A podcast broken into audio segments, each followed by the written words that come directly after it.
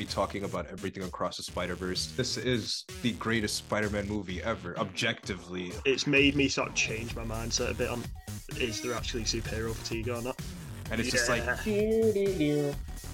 no amount of Spider-Man uh, knowledge or experience like pr- prepared me for the way it ended. Uh, Spider-Punk as well. Absolutely. Oh my loved God. Hobie Brown. Obi Obi Brown, come off it, man like Miles. Get me?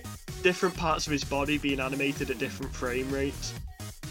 Worked. Because to he's such a chaotic character. Yeah. I loved it. I also like the fact that Miles completely subverts the expectation of, oh, well, it's not canon because this movie is 100% a commentary on racist fans who don't like Miles as a character. and, um, you know, like 100% it was. Uh, the current Cody Ziglar Miles run is fantastic, bro. I highly recommend you read it. It's so good.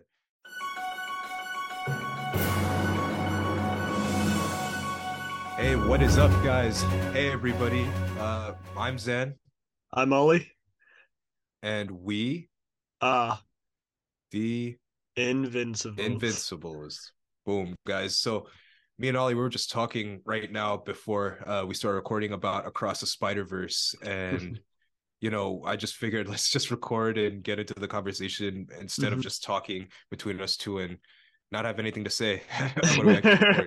So let's get just get jump into it. Also, spoiler warning: we're going to be talking about everything across the Spider Verse. We're going to be spoiling the movie for you, and Yes. I want to be as objective as possible when, when I'm talking about this movie because we all know I love Spider Man. You guys have seen the episodes. You guys have seen the Instagram posts, the TikTok reels. Thank you for the support, by the way. It's awesome, great. Really appreciate you guys.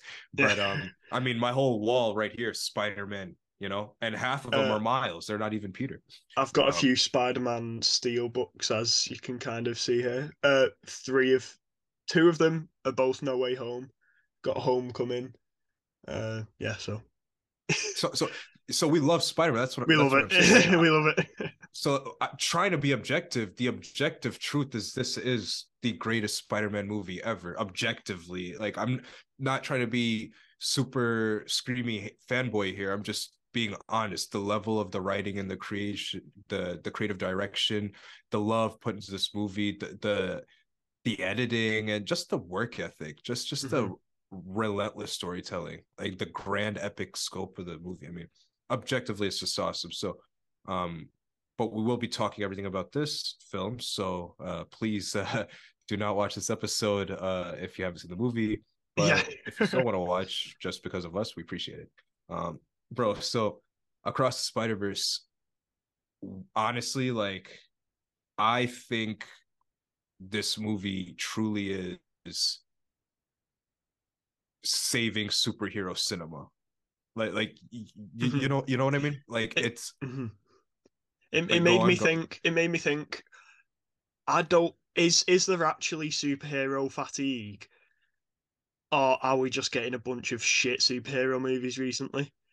Like, because when a good one comes along, like we've seen with Guardians of the Galaxy, like we've seen with Across the Spider Verse, we get Right. excited. So it's not. I don't think superhero fatigue is a thing. I think superhero movies may have just fallen into a trap of um being made in sort of a lazy way and becoming you know a bit too derivative so but when we get good ones it's great so I th- it's made me sort of change my mindset a bit on is there actually superhero fatigue or not I think also names attached is big, right? So like Mm-hmm. um to kind of throw it back a little bit back in time, not that far off, but like the Christopher Nolan Batman movies, I think a large part of what kind of garnered that success and that popularity on top of the fact that the bat of the Batman character is Christopher Nolan's name attached to it.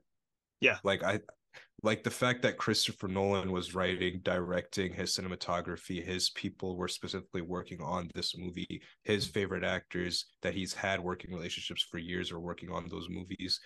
There was an element of people were excited about the potential product, right? Yeah. And so there was this element of he's going to make a good movie out of a comic book IP. But Mhm. you know, what does that say about your perception of comic books then? Right. For far too long, people have thought that they're subpart of film, and that's so annoying. And I think that's what makes across the Spider Verse so incredible is the fact that it does truly honor and it does truly love and appreciate the fact that this is a comic book medium. Yeah. This Spider-Man started from comic books. People love the character because of comic books. The comic book aesthetic is also used in video games and is super popular in branding now. So mm-hmm. this movie was not trying to make a successful character and make it out of a comic book, you know, product, so to speak. This movie was like, we're going to make the greatest comic movie ever. if not the greatest, but definitely up there, just visually alone, and then create an engaging story, right? With the characters, right? With the with the the character beats, with the motivations, the heart behind it, the messaging, the the conflict. It just felt earnest. It felt really, really earnest. And I think uh the film's grand epic scope of the, you know, of the events that are happening and where they're literally going and the set pieces that are happening action wise and how the animation is truly throwing you in like the scene spoiler alert when miguel opened the portal at the real beginning with the paper vulture and it's yeah. just like and he's just like kind of staring or you know kind of like that at you know spider gwen or whatever and he's like moving in slow mo and the neon red is like streaked because he's moving so fast and like just that sound alone and his motivations. I mean, the movie took itself seriously, is what I'm trying to say.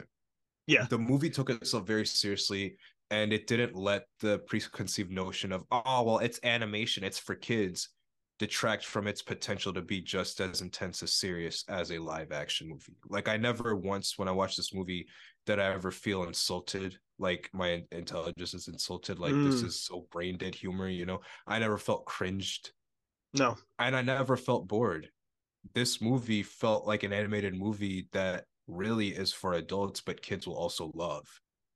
And yeah. and that's what I like I just can't say enough good things about it. And I think like, you know, before I web it over to you, like I think the fact that this kind of follows Miles Morales' just natural progression uh, as as an individual and combining that with the Spider Verse is what makes this story all the more heartfelt because Miles feels like, and this is I can relate to this so much personally, is Miles feels like everybody's always trying to tell him what to do.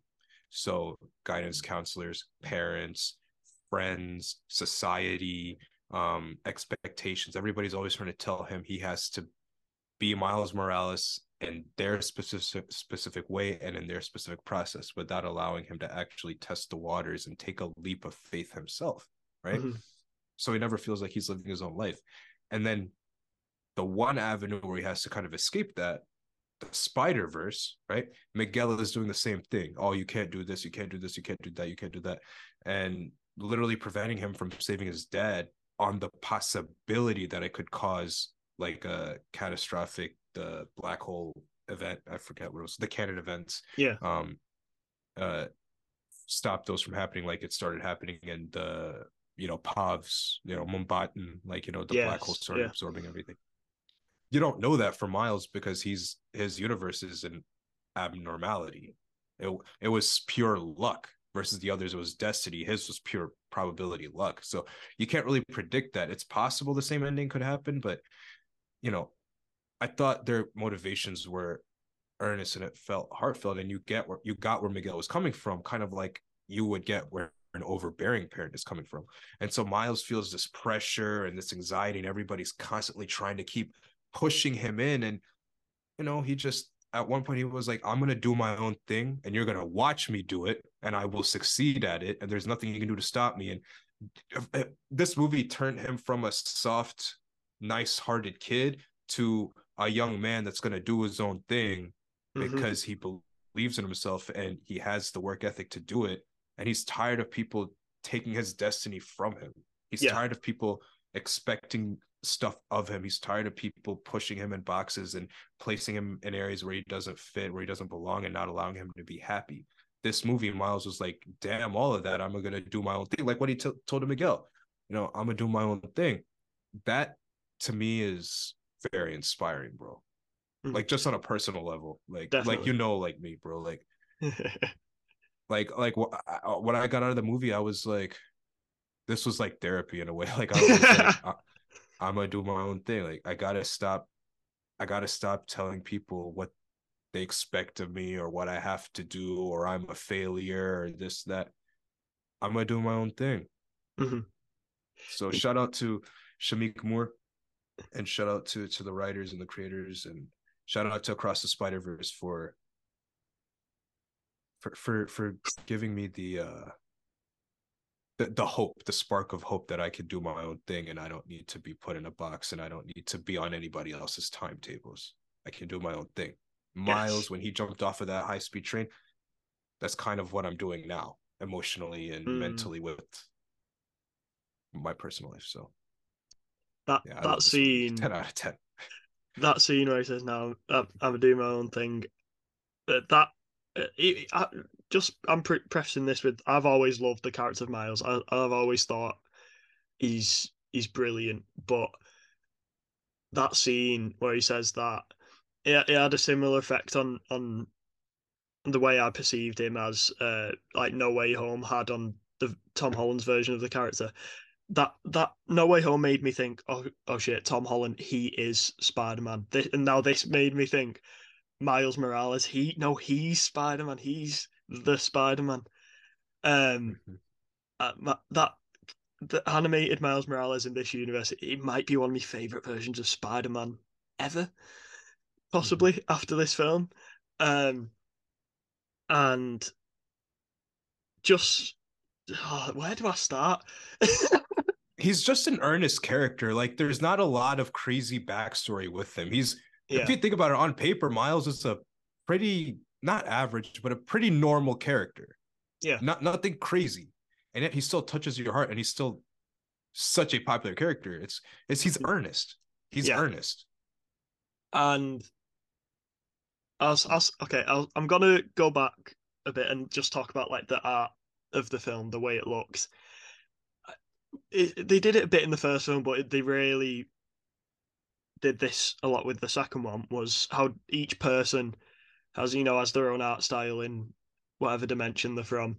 The the art style of Gwen's uh universe that I thought was amazing. Though it, how it was always constantly changing. Then when she was getting really emotional, like the colors started like bleeding, and the background started running down the screen. I thought that was incredible. The way the the vulture vulture looked in the beginning, I thought that was very very cool.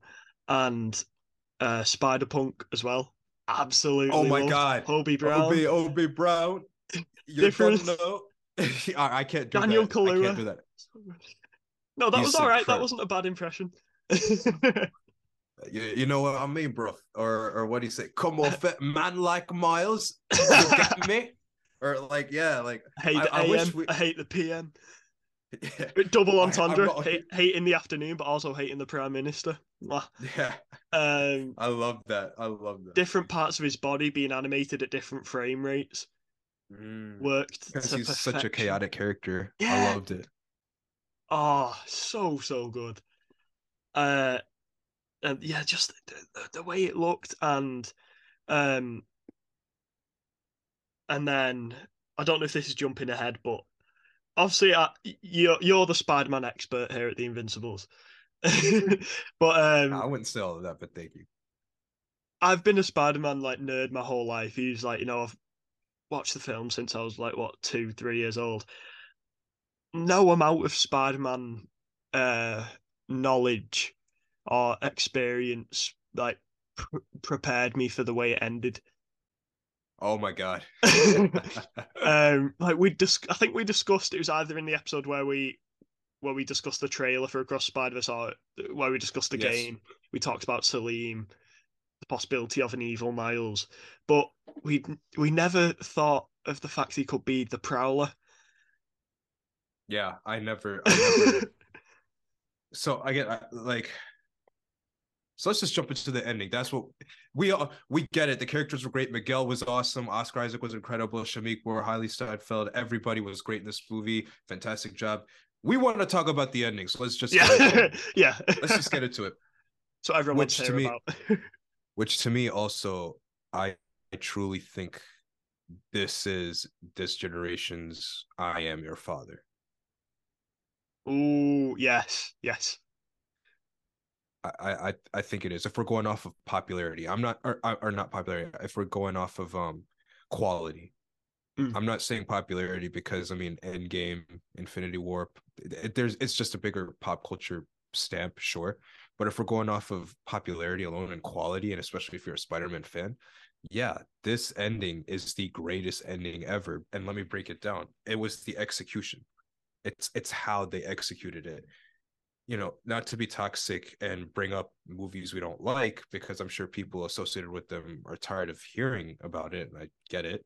Um, you know, like Thor: Love and Thunder, you could tell the movie didn't take itself seriously. I knew you were gonna Because- say that. You know, like, and, and I get like I felt bad. I feel bad saying this because even Chris Hemsworth was like, I was just having fun on set, man, and I didn't realize the movie was that bad. Like, what he didn't say it was bad. He said he was that silly. Um, but you know, so I don't want to like dunk on the guy. I don't want to dunk on them. It I I can tell that the Ragnarok or the Love and Thunder set knows that yeah, people don't like us. And I don't want to be, you know, a Star Wars theory and dunk on them even more. You know what I mean? So like um but but I will say the writers and you know, they just didn't take the movie seriously. So when you don't take your characters seriously and you don't take the story seriously and it's all just laughs to be laughed at, not laughed with, why would we actually have any emotional investment? Mhm. Because you're just a meme. Yeah, And so, you know, it becomes very hard to watch a lot of these recent MCU products, bro. I'm I'm not gonna lie. And I'm not trying to be a toxic MCU hater, but I think what this movie Across the Spider-Verse has shown now is MCU is not Marvel. MCU is an interpretation of Marvel. yeah, that's a good point. Like you, you, know what I mean? Like it's Yeah. an interpretation of Marvel. So across the Spider-Verse, even though it's kind of connected in the greater MCU universe, you know, I still think that they they just did a better job with the Spider-Man character. And I know we were talking about the ending, but I think they've done a better job with the Spider-Man character with all due respect to Tom Holland, because I love No Way Home. And I, I think Mhm. Tom Holland is my favorite live action Spider-Man. Um, but I think the movies just played too much on the kitty Avengers aspect, too too much. And I think that's where across the Spider-Verse and into the Spider-Verse, these Miles films have really shown because it it brings the focus down on just telling an engaging story about a brand new character versus how do we reinvent a classic character into the MCU.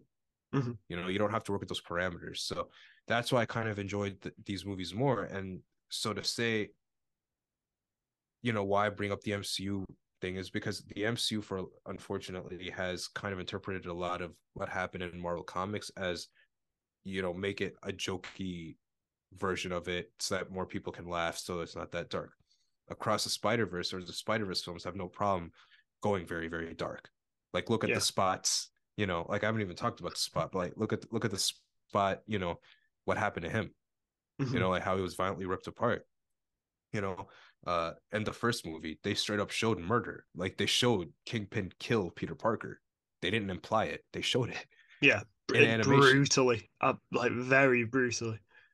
So that's what that's what I mean is like and it's because they took the character of Spider-Man serious. They took the story serious. They weren't going to try to interpret it to make it more general audience friendly. They were like, we're going to tell a good Spider-Man story.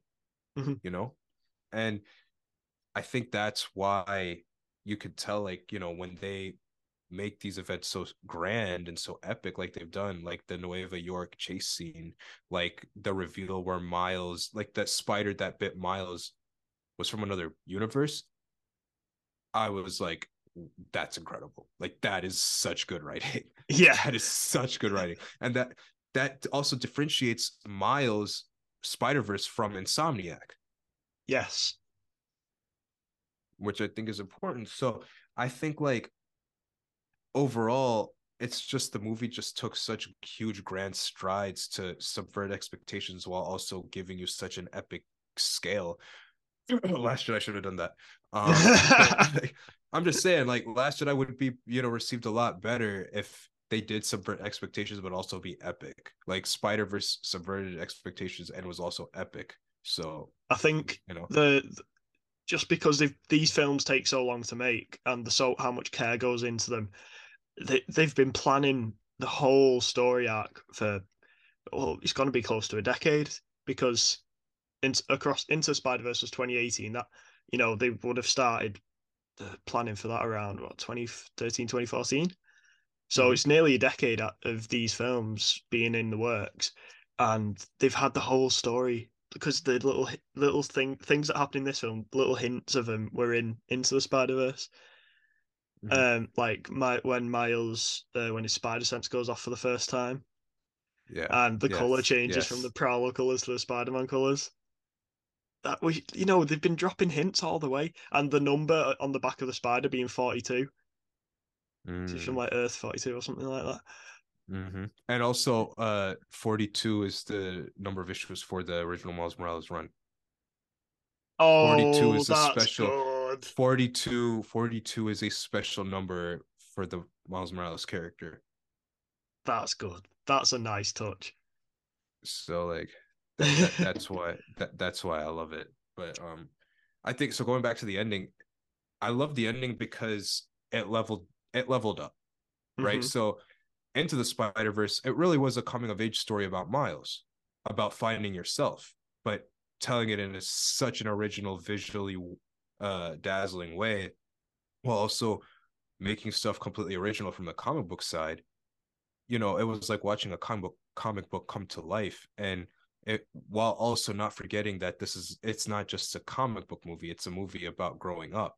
Combining the both of them, and especially when you have brilliant scenes like the you know leap of faith like what's up danger you you really feel the weight behind the awesome comic book moments mm-hmm. there's heart behind the comic book praise mania awesome sequences right yeah so the first movie it ended on a very positive note right anybody can wear the mask blah blah blah right and miles has come into his own. You go from peter parker dying to you know the other peter rekindling stuff with mary jane and him finding peace. Like miles growing up and finding himself helped a lot of people. It was inspiring. So it was very hopeful. It was very you know like a go get him spider-man and it was just original. It was awesome right? Mm-hmm.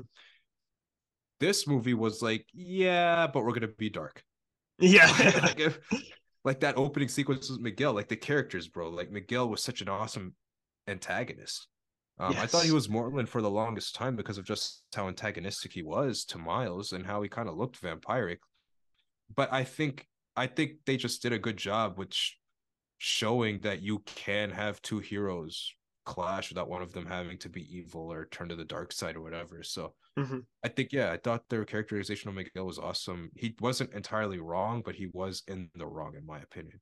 Yeah. Um, Miles, his suit was awesome. Miles's character was awesome. The family dynamic, Rio, um, you know, Rio and Jefferson, they were fantastic in this film. Um, you know, Gwen Stacy, the opening sequence of it being Gwen Stacy's and her saying, you know, this is how Miles like left me or something like that, or or no, like Miles doesn't want to see me anymore. She said, but now Miles is gone. She said something like that. I've only yeah. seen the movie once, so I have to see it again. But she said like, oh well, Miles is gone while she's doing the drummer set. So there was this foreboding sense of doom. Yeah, you get what I'm saying? There was this sense of like, what's going to happen in this film then?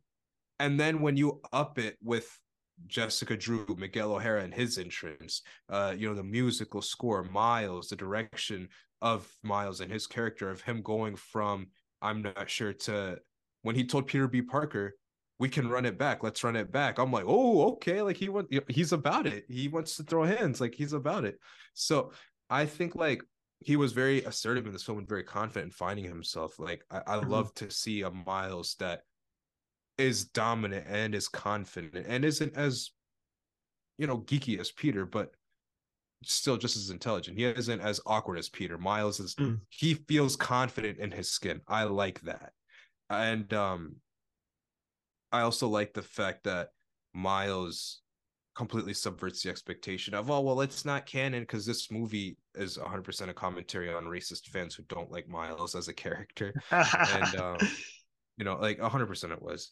But i thought like so going back to the ending um it was very intense because the buildup was miguel miles all the spider people chasing him. It's like a constant adrenaline rush right? And Miles that epic scene where he blasts Miguel out of the way, jumps off, and then the scene where he's like about to be transported home and Spider Byte and Miles are just staring at each other. And Miles like, "What are you gonna do?" And Spider Byte puts her thumb away, and Miguel screams no. And then Miles puts on his mask and goes away. I was like, "Ha ha, ha ha, suck it, Miguel, suck it, Miguel." But then, but then he freaking like sent Gwen back home, and that was villainous, dude. Yeah, yeah. I was like, "Damn, Miguel is cold." But I like that he's a hero, but he's not a nice guy. Yes. Like he that. is a dick. He he he he he is a Tony Stark, but way more aggressive. I feel like a Nick Fury, I'd say. Yes, yes, but Mhm. not as. I feel like Nick Fury has an element of like he'll try to soften the blow a bit, but he'll still be direct. Versus Miguel is like, "You suck. You're terrible. You're horrible." Miguel is like Gordon Ramsay of the Spider People. He really is. He really is. Um, but I say all of this, say that build up be- was so intense because of characters like Obi Brown, which is awesome. I loved how he was a big brother to Miles, and he was such a fan of Miles. There wasn't this weird awkward tension. Obi was like, "Hey, what's up, mate? Like, what you doing in it? Like, uh, you know, just uh, how you doing, lad? Like, oh my god, I'm doing such a horrible British." but but you know, bro, I'm saying, man, I wish I was British. but um, oh, not not at the moment. yeah, I mean, not right now. But I'm just saying it'd be cool to have that accent, man. Like, but yeah. um, but yeah, no, Ho- Hobie was great. Um, Pav was great. Jessica Drew was great. Miguel was awesome. The family dynamic. So because those characters were so well written, Gwen and her, how it was really a movie from her perspective, but it was Miles's movie. I thought that was awesome. Uh, so setting the stage for that foreboding sense of doom, you really kind of uh realize that you're in for an experience. And the movie was so Mhm. grand and epic and it took itself seriously. You were forced to be enthralled in it and you love it, you know? Yeah. I wish a lot of the MCU movies did that. With the ending, though, right? He's in the universe and everything. There's a sense of doom because the color scheme is black, red, and green. Mhm. And in New York, and there's lightning happening and there's rundown buildings. I'm like, this is not Brooklyn from like what's going on here? Like, are you home? Like, are you whatever? He goes home. There's a boxing bag in his room. There's tape on his walls. I'm like, this isn't your room. Rio's in there, and she's like, her hair is different, you know, green eyes. I'm like, this is not your universe, bro. Evil Miles, Evil Miles. And then when you know he gets jumped by Uncle Aaron and Evil Miles, and he, you know, same situation as Peter B. Parker with the Yeah. punching bag. I thought, you know, Uncle Aaron like punched Miles's brains off. By the way, like in that one sequence, I was like, oh, Oh, my god. Like, Yeah. that was bad. thought, is, and then is he just killed him? I, I for Yeah. a split second thought, wait, i- is he dead? I was like, that's how you end it, yeah. God, like- you know? Um, so, uh, but thank God, no. But then you see Miles, and this is why the ending is so brilliant because Miles's worst fears are realized because he was so scared of the Prowler for so long, and he was so scared of not letting anybody down and not being a villain and just being a good dude. So to see another version of himself be the Prowler, it's like the version of you that has made all of the mistakes you wish you didn't. All of your worst experiences are staring right you right in your face. That was the personification of Evil Miles, in my opinion. Especially when his dad is dead in this universe, so that's another fear of his. That's what he's Mhm. literally trying to avoid. So, you know, Miles, he was supposed to be the Spider-Man in that universe. If you notice the Spot's origins, Miles with the you know the braids, he was drawing the spider was on his hand, but then it got portaled to Earth 1610 where it bit our Miles. yeah. So that Miles was supposed to be Spider-Man. And so that like realization just hit him. And then this he sounds different. He has swag. He has all black with pink, the Prowler suit. It was intense too. Like on J. Jonah Jameson, he said, you know, members of the Sinister Six cartel have been, you know, killed or something. Cartel making this in six a, a cartel. That's cool. That is a So nice I- touch. I think this. I, I don't think this is an evil version of Miles. I think he's an anti-hero. I think he's a badass version of Miles. I think he using the Prowler suit from Uncle Aaron is killing members of the Sinister Six. Oh, because they killed Jefferson Davis. Yeah. And probably that's it's good. an Alfred Bruce Wayne dynamic, probably. Because maybe no, because maybe Aaron is like, you gotta stop, kid. Like you gotta stop the bloodshed. But this version of Miles is bloodthirsty. He is like revenge seeking. Completely mm-hmm. different version of our Miles, you know. But is he that different? Because they're so similar too. So it's like Miles is just staring at so much intensity and then that's how you end the movie. He's because he's, he's thinking he's... as well. He's like, if that spider had stayed in this universe, this would be me. This would be me in my home universe. My dad, he, he, yeah, he'd he'd already be dead. And it's just such a dark realization. Yeah. and and just like the whole scene was just cinematically just done so well. Like he's Aaron's like, I'm not Miles or I'm not the Prowler. And he turns him around and you see somebody on the rafters, you know, and you know, the Prowler stuff, but the suit was very sleeked up. It was very sick. Uh, it wasn't as bulky as Aaron's suit. Yeah. And he's just walking. You see the Air Force, you know, you see the Jordans, not the Air Force ones, you see the Jordans. you hear this about the Sinister Six cartel. You know, he throws Aaron throws the glove, he catches it, puts it on, you know, and then he's you know he he t- talks to miles and he's like you, are is your dad still alive? Huh. And miles like who are you? He his mask goes away. And then you know the other miles is like i'm miles morales but he says it with like a like a heavy spanish accent. Miles like i have to get home. You know my dad our dad's gonna die and he says your dad.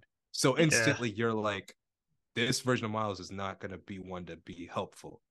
And he also like our miles has always looked like friendly and you know calm and warm. This miles was cold in the eyes. Like he mm-hmm. looked like menacing dude. Like he's just staring at miles and he's trying to intimidate him with the fist just right there. And then gwen is you know preparing the other spider people to get him and then the movie ends. Yeah that and this movie is getting delayed also by the way. It has to be. Like they're going to be working on it. It's not coming out next year. I'm, i can guarantee you mm-hmm. but i'm okay with that you know take your time yeah I just think, you know, all that feel that I was saying. The first one was very happy movie that inspired happy ending that inspired you. This ending builds up the character you love, characters that you love, and you have more of an attachment to them, and then drops them in the worst situation, and then they're like, wait. So you're like, wait, no, no, no, no, no, no.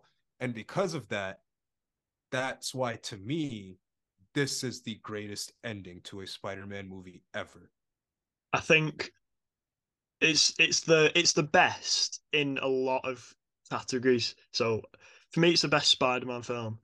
Also, probably the best comic book film, but also the best part one of any film I've ever seen. Uh, because first time I said that to someone, they said, "Oh, what about Infinity War?" I was like, "Yeah, Infinity War was obviously incredible, but we all knew what was going to happen. Right, right, right. Everyone predicted it's going to end with the snap. We we all knew what was going to happen in that film. We had no clue really how this film was going to go. No one predicted that ending at all. And just the impact of that ending, the sh- the surprise of it, the shock of it, uh, the effect it had on Miles. It, yeah, it nothing. No part one of a film has left me on a cliffhanger like that. Best cliffhanger in a comic book film. Best part one I've ever seen. Not just in comic book films. Uh, and one of the best um yeah, just one of the best, most enjoyable experience of experiences I've had watching a film because I didn't watch the trailers too much. I just watched each trailer like once or twice maybe. Um so I, you know, I fully enjoyed it, was immersed in it, and it, it's what two hours sixteen minutes, something like that. It felt so yeah. much faster because you were so invested. It did. Uh, and it's a it's a whirlwind of a movie. It's so intense. Um, I love I love the fact that uh, Miguel O'Hara as well is now being introduced to sort of the mainstream in a way. Yeah. Because he's such a, a great character. And by the way, I, I didn't notice this when I was watching the film, but I saw uh, an image on Twitter. You can see apparently his uh, his white costume being like built in the background of one of the shots. Mm, the white and pink. Oh man. So we'll probably that get to see that been... beyond the Spider Verse, maybe. Uh, he has to come back. Yeah, he's got to come back. Yeah, I need more Spidey twenty ninety nine. so, yeah, that, that's that's kind of my thoughts on it, and it was also I think it had it was ballsy as well because the MCU Spider Man up until No Way Home didn't take a lot of risks. It was, you know, it was None. great. I don't have, I don't really have any any problems with those films. I love them, but this film took a lot of of risk because they know Spider Man is like the ultimate sort of kid, uh, you know, toy seller and stuff like that. Loads of kids will see this film. They weren't like you said. They made it dark. They weren't afraid to go to those dark places with the characters, which mm-hmm. you've got to respect. Um, but just that sort of leads me into a point about the Spider Man brand Spider-Man brand is like it really is massive. Yeah. And it's it's bigger than sports teams. Yeah. The the fact that they're using the Spider-Man brand uh, to sort of show as well the capabilities of animation, what animation can truly do at the highest level. And the fact they got by the way, they got that little 14 year old kid who edited the trailer in Lego to edit the Lego mm-hmm. sequence in the film. Mm-hmm. Perfect. Perfect. But uh, I hope he was paid. I hope yes. you paid him. Pay your animators. I hope pay them. Pay him. You better not have just sent him a free movie pass or something. Pay him. Give him a job in the future. You know, imagine pay, that. Pay our animators, man. When he goes to university and he like, you know, he does like a personal statement or whatever. He can put, oh, if he does stu- studies animation at university, what's your experience? Oh yeah, the best best animated film of all time. Yeah, he animated the sequence in it. yeah, yeah, like he, uh, he, earned that. He earned that. Man. Another thing about how big the Spider-Man brand is that this isn't sort of related to the film. I just noticed this the other day. I was on the Lego shop website as I do because I love wasting my money on Lego.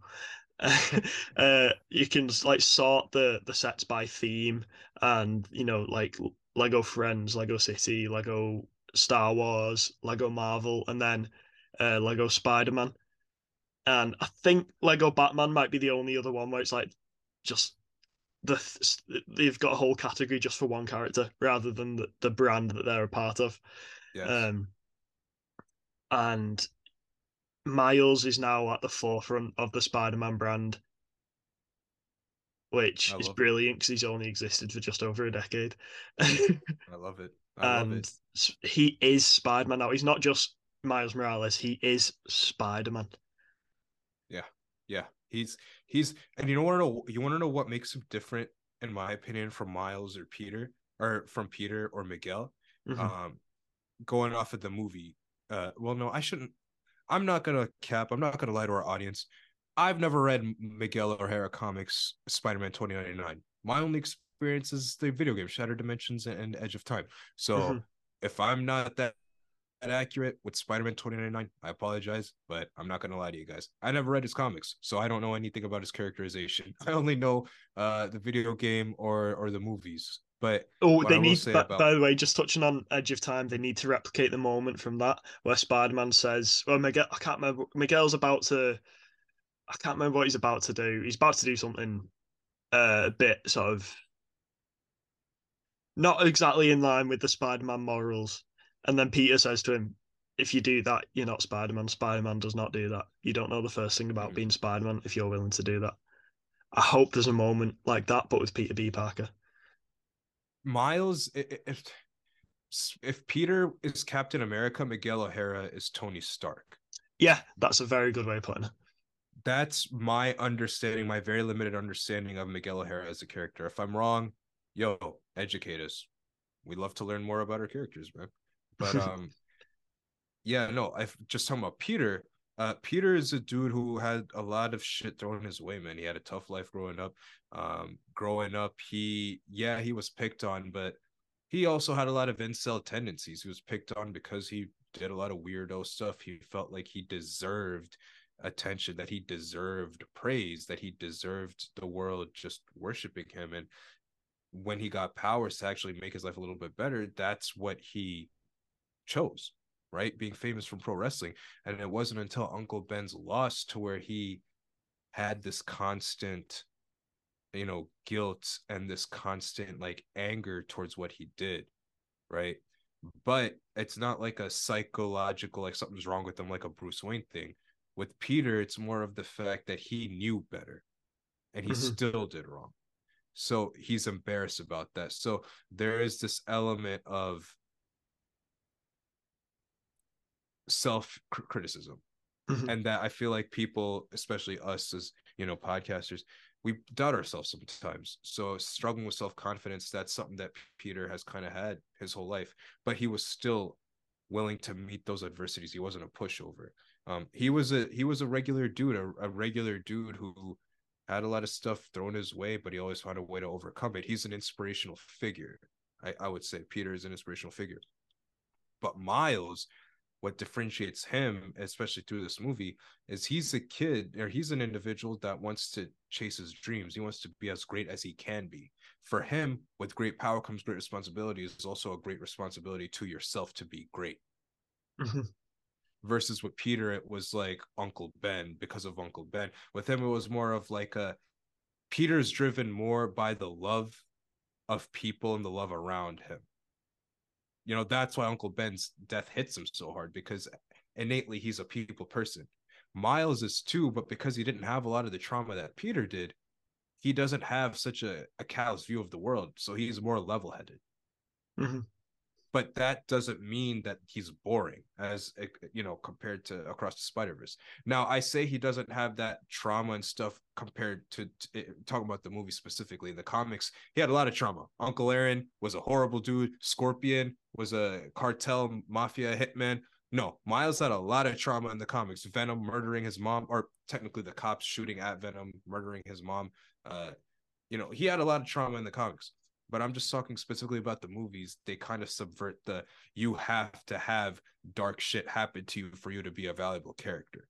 Mm-hmm. I love that. I because eh, we don't have to have bad stuff happen to us for us to be great.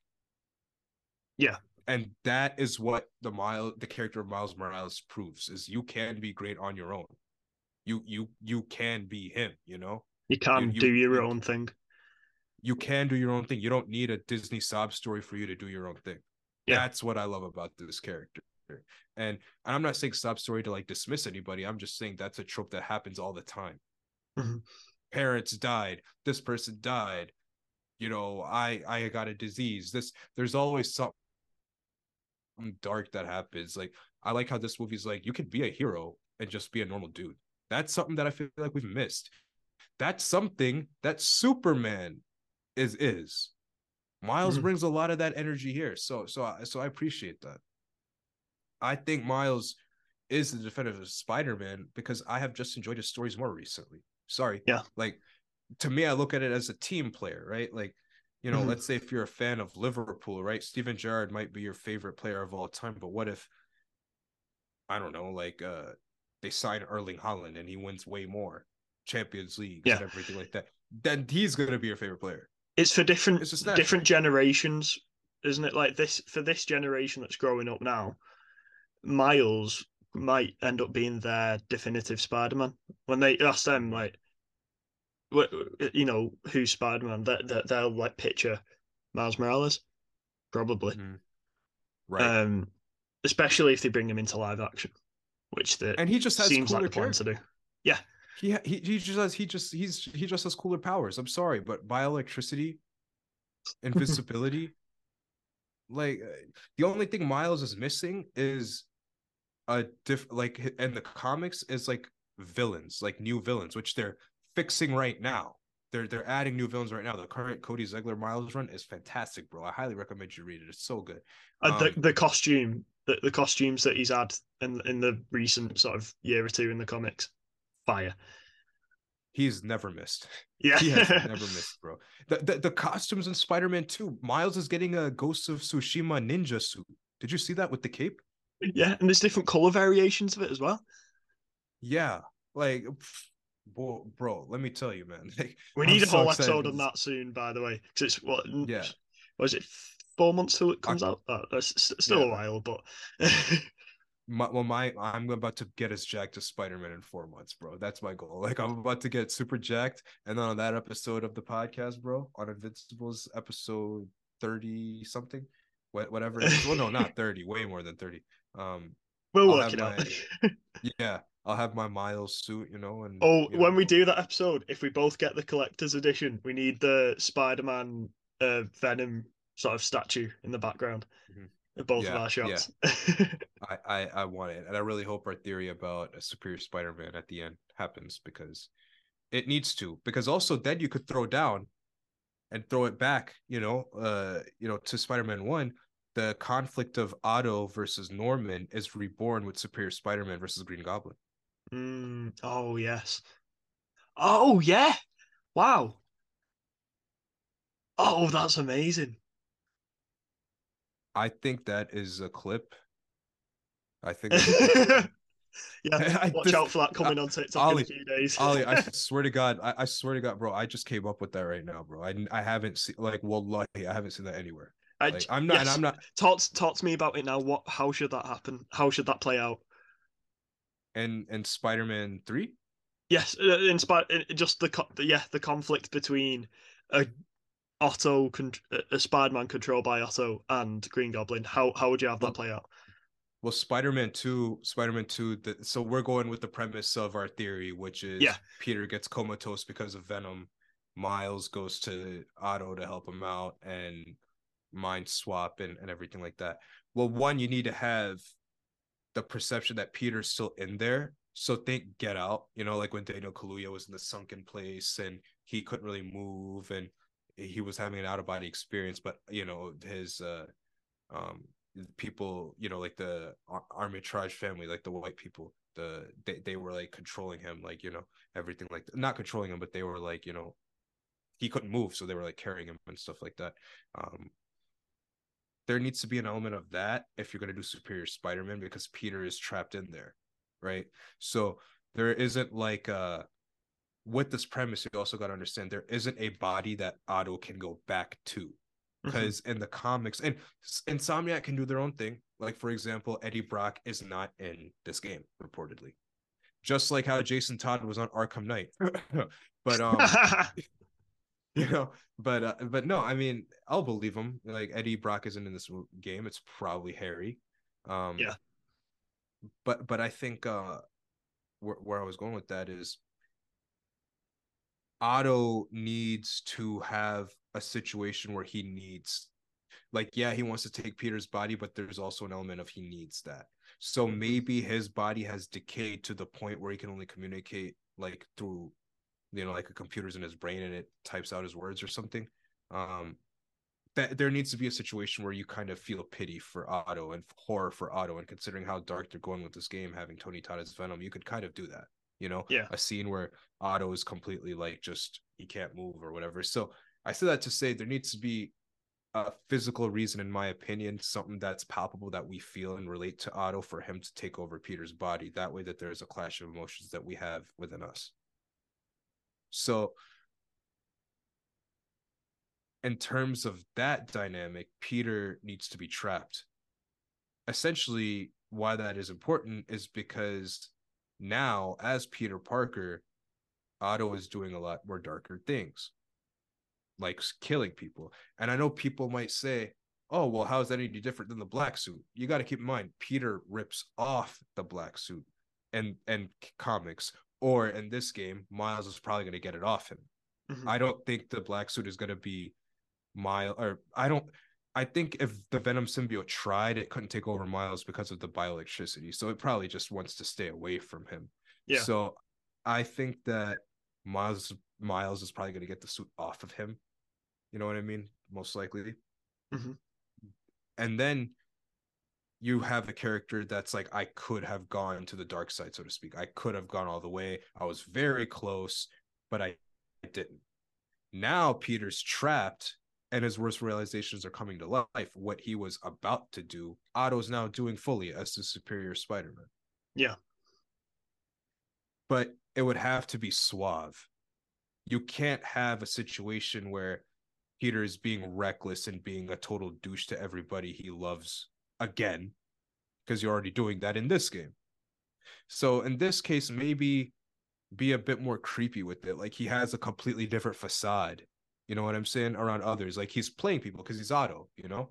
Yeah. But then behind back doors, he's Otto Octavius is doing his own thing. So you I guess what I'm saying is the conflict that I, I it has to completely depend on how Spider-Man 2 is doing it. Because you have you can't copy this game. Because this game is what Across the Spider-Verse is to me like the greatest Spider-Man movie ever because of just how epic and grand and dark it was. That's going to be the same in Spider-Man 2 in my opinion. Yeah. So you got to you can't copy that. You, you got to do your own thing. So that's the dynamic with Otto and Peter. Now how that connects to Norman honestly I think it would be kind of dark to uh, uh, to have a situation where maybe Norman was forced to kill Harry and Spider-Man 2 like he was forced to. Yeah. And that mental snap gives in to the Green Goblin. Mm. Or could you have like a reversal of the ro- roles from the Sam Raimi some from the Sam Raimi movies where he see where Harry somehow dies because like he, he doesn't have that the venom thing anymore and that causes him to die from his illness and Peter or Spider-Man is there with him as he's dying. Norman walks in and is like, Spider Man, you killed him. And it's like a reverse of the Sam Raimi films. And then Norman gets that that lust for revenge, goes crazy, trying to kill Spider Man, comes Green Goblin that way. Yeah. Yeah. I mean, could, the art isn't the execution, too, right? On paper, mm-hmm. I would really love for them to do, just do something completely out of left field and mm-hmm. take risks. But execution is key. If they really build up Norman's character in this game to where that decision really hits us, then sure. You know, I, it's to me, it's the execution. I think it's just interesting, you know, where they go. I mean, this could be what if Harry dies? Spider Man has nothing to do with it. Norman knows that, but he still uses his political you know um, ma- machination so to speak uses his connections to frame spider-man's death oh. on harry to help somehow some way fuel the green goblin funding or whatever. Yeah. And uh that could show just how much of a piece of garbage norman is because mm-hmm. he loved his son and he was still willing to use him as a pawn. You know? Like, yeah that that'd be that'd be cool. I don't. I just, it's just I don't know. I mean, but then again, what I just said kind of goes against the notion of Norman really loving Harry and he'll do anything for him. But what if that love is more controlling? You know, like more like I expect you to do what I want. You know, not more like a genuine love, but more like a possessive. You know, like mm, yeah. I, I don't know. Like there's a lot that they could do, man. But that's I think that's more evidence as to why Superior Spider-Man will happen in Spider-Man 3 because it's uh going back full circle to the original conflict which was really between Otto and Norman. Yeah. Reborn as Superior Spider-Man versus Green Goblin. And maybe you know um I don't know man like me I don't and know, be- like, because because Spider-Man versus Green Goblin is a fight. We've we've seen it done so many times because he's his you know he's his main villain so of course we have. But it's a way of us seeing that again but making it fresh and new. Mm-hmm. which you oh, know is good. Is exciting. I, I would love this subversion too. What if they killed norman halfway through the game? Mm, okay. I don't have a reason why or a replacement why. It's just and, and across the Spider Verse, I loved how they turned Spot from a, a joke from a meme, very similar to Electro's arc in Amazing Spider-Man 2, to at the end, I'm gonna take everything from you, Miles. And he opens like portals everywhere, and he goes from silly to horrifying you know, Yeah. like that. Um, you know, there there was like a a, a build up to to that because he left halfway through the movie, right? He becomes scary, he becomes horrifying. You're going to expect him to be the big bad, and then he's gone. He bounces. So you're in a state of like, oh my god, what's gonna happen? You know, you're completely thrown off. So if you had Norman Osborn die halfway through the game and that leaks, you've still protected your biggest spoiler. Yeah. Okay. I don't know who they're going to replace it with. I don't know why. That's probably a very stupid idea. I don't know. But I think creatively, that would be what I would really appreciate if somehow, some way, Green Goblin was done with halfway through the game. And now you have to deal with some more horrifying ramification that ties up the Mhm. trilogy. I don't know. Well, that is. I'd love to see them do that. Seeing. By the way, I saw something about Superior Spider-Man, the comic returning in some comic form. Like, okay. I don't know what that let's is. Do you know what that is? No, we we we don't have. I mean, we know like Superior Spider-Man is returning. Um, Okay. Dan Slott is that. Uh, it's not going to be a limited series. It's going to be an ongoing series. It's going to start publishing or be printed in October. Um, I forget the day. Um, my issue though is where the comics or with the games and the movies are truly setting the standard for not just Spider-Man media but superhero me- media in general. Hmm um the comics just l- rest on the laurels of past accomplishments and current movies. I'm serious. What happens when a casual fan watches a spider-man movie? They go to the comic book store to try to learn more and either they're really about it or they're not that's what happens Yeah. so a lot of comics that are sold is literally just off of synergy brand synergy hmm it's not actual being invested in the story every single week or every single month. You hmm get what I mean? Yeah. So um that's an issue. So because of that, a lot of the comic book industry I feel like is lazy. Because and the Marvel, I want to be clear, I'm not trying to insult all comic book brands. Because I, I don't, uh, bro, I honestly don't even read a lot of Marvel anymore. I read a lot of Image. That's what Yes. I really love. Image is where Um, it's at. I would love Image Comics, please. I would love to like network with you guys. Like, can I copyright for you? Can I write emails for you so I can be you know my face and then I'll work up to scripts. Like, come on, help me out, Image. like, but um, no, no, I love Image Comics, but Marvel has just it's become they're not taking any risks. It's recycled. It's lazy. It's it's it's shock value. So how do we anger the fans the most to generate the most sales? Um, and it's just toxic all around. Like the comics just they're decadent. They're Manchester United resting on past laurels, literally. yeah. They're Manchester United. They're literally Manchester United resting on past laurels, not doing anything right now. Everybody else is doing other stuff. The movies, the, the games, they're doing their own thing. The comics, they're just whatever.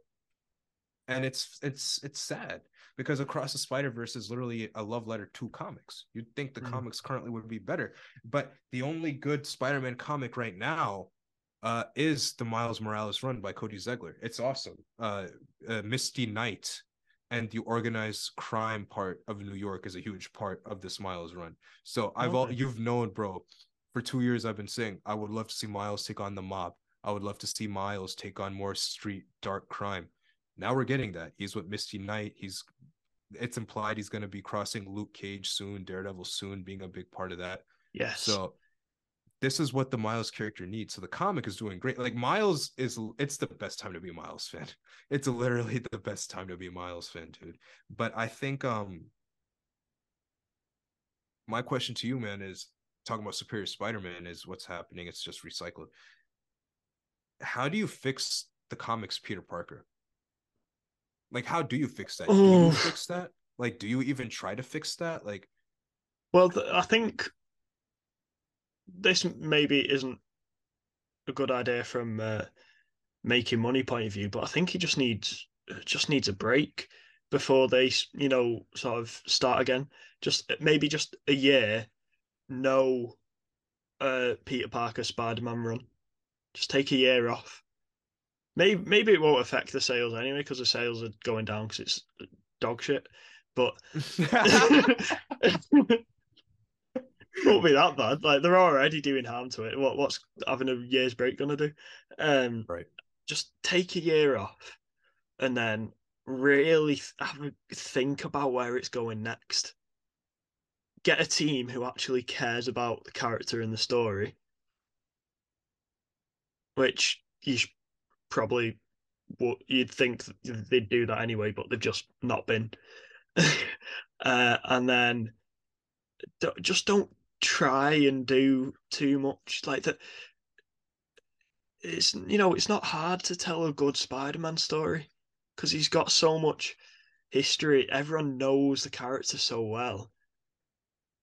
And what I would do actually is just throw, give Robert Kirkman a blank check, and let mm. him let hmm. him rather than he's you know he's done like one offs and that let him do a run of Spider Man. And get Wait, a new get, editor. Get Ryan Ottley new, as well. yeah, and get a new editor. With all due respect, uh, Nick Lowe, you, yeah. you let's get somebody new. You can you can do good stuff somewhere else. I just respectfully, I just don't think mm-hmm. you're the best fit for this character. Considering you didn't even know the names of your own characters on Twitter, kind of embarrassing. But um, I'm just saying, bro. Like, I would definitely want other editors on uh, because yeah. If Chip Zdarsky doesn't want to work with them, why would Robert Kirkman? Basically, just get get the Invincible team. Yes, on Spider Man because there there is uh you know similarities. He's a well, Invincible's like a young teenager. He's got the human aspect to him, which is relatable. Peter Parker is you know a young guy who goes through human problems. So the, Robert Kirkman obviously understands the character as we've seen before. So just get the team that just get that team, bring them back together for Spider Man. That's how I'd do it. And um would you in terms of character beat where would peter be in his life is he married and does he have a kid like what's happening um I, yeah i wouldn't have a problem with with that because like um you know we nearly had that and we got that very mm-hmm. cruelly taken away from us and maybe somewhere like not as comedic as Peter B. Parker in the first into the Spider Verse movie, but something like that where maybe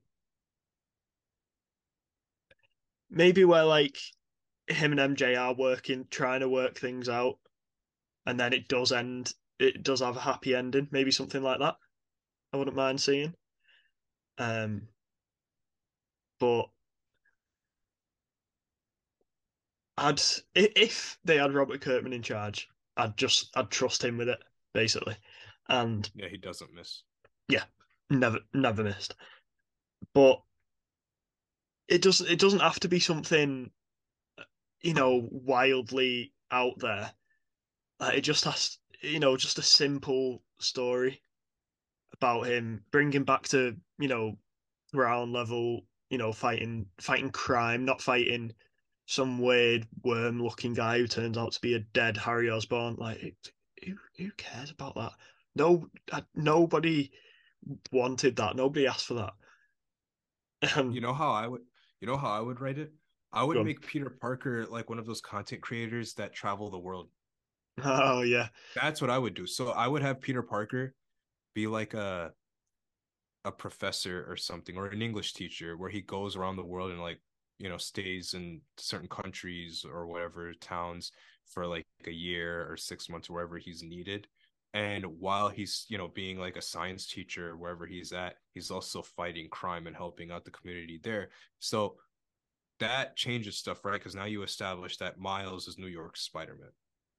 Okay. two you make peter more of a legendary luke skywalker like figure in the spider-man community like within miles cindy uh, you know ben Kane, they see peter still around the world helping people he's going to become a legend so he's mm-hmm in a way superseded the Spider-Man mantle.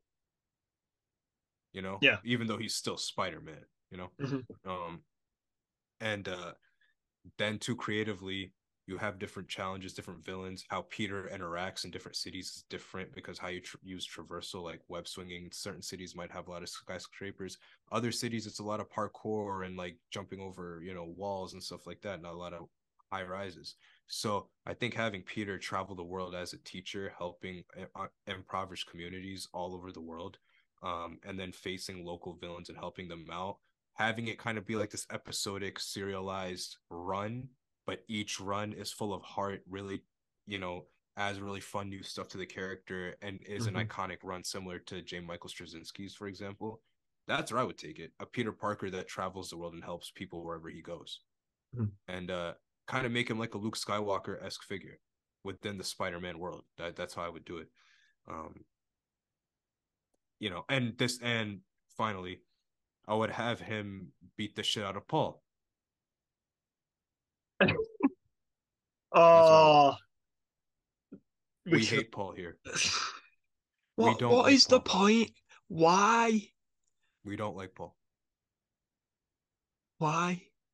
I, right, I can't remember the name of this TV show, but I remember seeing a clip from this really old TV show, like it's from like early two thousands. This kid gets run over by a car and his head gets squished. They need to have that happen to Paul. you know, hey man, I would be okay with this current run if they just completely retcon it and just make Paul a villain.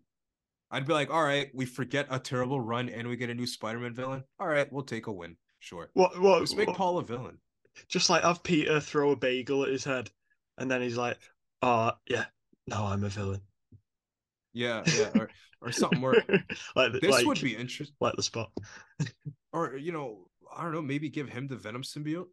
Oh no no no no! That's stupid because the Venom oh. symbiote oh. in the comics is good. Oh, have yeah. the have the no, give him Venom and have the Venom symbiote just eat him alive. yeah, never mind. We don't want to see Paul as a meaningful character. We just want to see him burn. But uh... yeah, it very very slowly and painfully where you see his flesh just slowly drip away. Hopefully, we see that in Beyond the Spider Verse. Please, yes, make this happen. Before we go, bro, let me ask you a final question. We know Miles is coming to live action. It's okay. fairly assumed it's going to be in the MCU. Um, how would you pitch a live action Miles? Let's do that to finish off well, today's episode. Before I saw Across the Spider Verse, I was kind of thinking maybe Beyond the Spider Verse will end with sort of Miles transitioning into live action. But after this film, I don't want that. I just want this story to end, you know, in a nice, you know, sort of rounded way. Um, but I don't know. I'm not sure. I think maybe maybe take a similar uh, approach to how the game introduced Miles.